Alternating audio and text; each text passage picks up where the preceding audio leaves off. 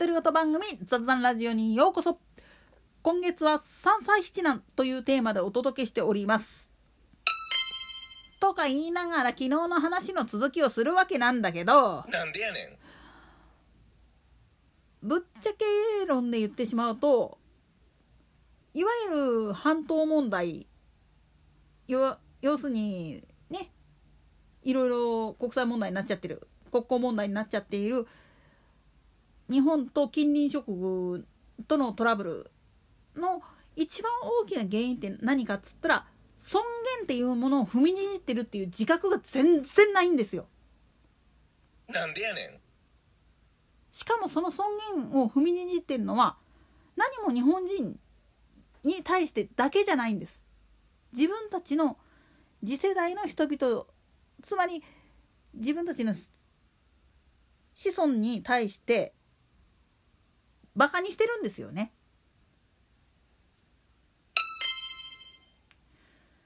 不教菩薩っていうのはまあ仏教の教えなんだけれども不教菩薩っていうのは誰彼構わずに頭を下げていたそれはなぜかっつったらその命には等しく尊厳があるからどんな人に対しても自分と同じだけの尊厳があるから頭を下げるんだれ何を意味するかっつったら実は過去に対してつまり今現状の社会に自分がここにいられるのは先人たちが苦労して守ってきたからだっていう意識があるからこそ頭下げられるんだっていう部分もあるわけなんです。日本人の考え方っていうのは実はここにあるんです。八百万の神に対して敬意を持って頭を下げる。これ実のところ言っちゃうと仏教で言うと不教菩薩の行なんですよ。で何度も言うけれどもただ単純に頭下げる相手に対して頭下げるっていうのは何も当人に下げてるわけじゃないんです。先人たちに頭を下げる儒教の考え方として年上の人を敬いなさいっていうふうに教えている真の理由っていうのは先人の苦労あってこそ今の自分がいるそれを子どもたちに見せることによっていずれ自分たちがその立場になった時にその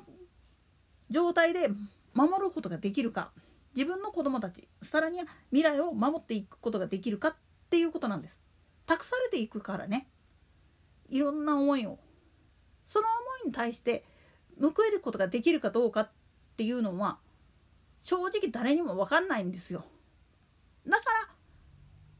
まずはそれを託してくれた先人に対して頭を下げるというのが本筋なんです。ただね中華思想に溺れた人ほどこの過去っていうものをほんと潰したくなるんですよね。なんでやねんなぜなら自分が主役であるっていうことは過去のものなんていうのはいらないんですよ。つながりとかそういうのじゃなくて自分たちを否定してきてるからね。過去の人間が自分たちを否定してきたっていう認識でいる人にとっちゃ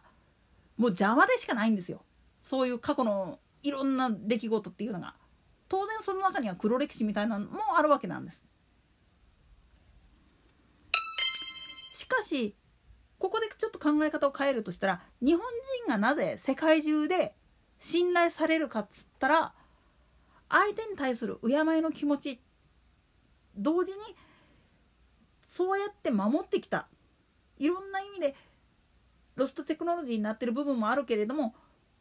守りきれんかったものもあるけれどもそれは犠牲の上に自分たちが立ってるんだっていう認識を常に持っているからなんですよね。その認識があるからこそ前に進めるんです。歴史を学ばないやつに未来はないって言うけれどそれを言い始めるんであんならば相手に対する敬意というのはあくまでも先人に対してのものであって目の前にいる年上の人間なんて関係あらへんよっていうことです。なんでやねんもっと言ってしまうと先人っていうのはたとえ目の前の人が自分より1歳でも年上だったらその人の方が偉いんかっつったらそんなわけないんですよ。その裏にいる親世代あるいは祖父母世代さらにそのご先祖さんの世代っていうのがいかに苦労してつないできたかそのことの自覚があってこそ頭下げることができるんです。本来の儒教の教えってそこなんですよね。なんだけれどももう自分が年上だ数字的に見て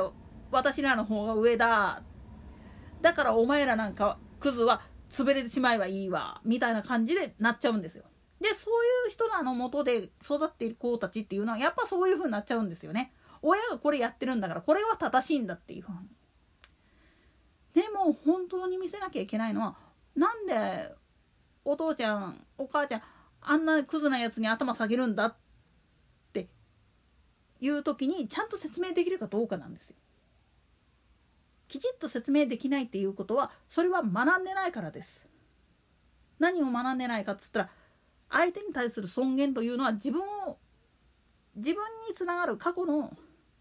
いろんな悪さまあ言ってみれば自分に至るまでに起きた黒歴史に対して謝罪するっていう意味合いもあるしそしてそのために犠牲になった人々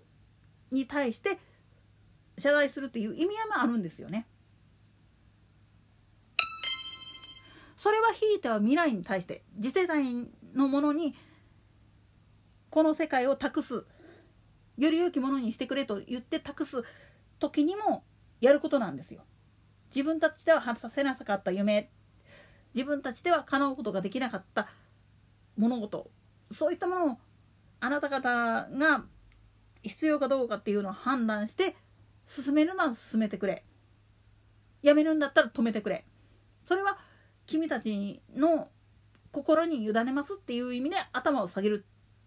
それが本来のあり方なんですだから不教菩薩は子供に対しても頭下げたっていうのはそこにつながるわけだしで過去の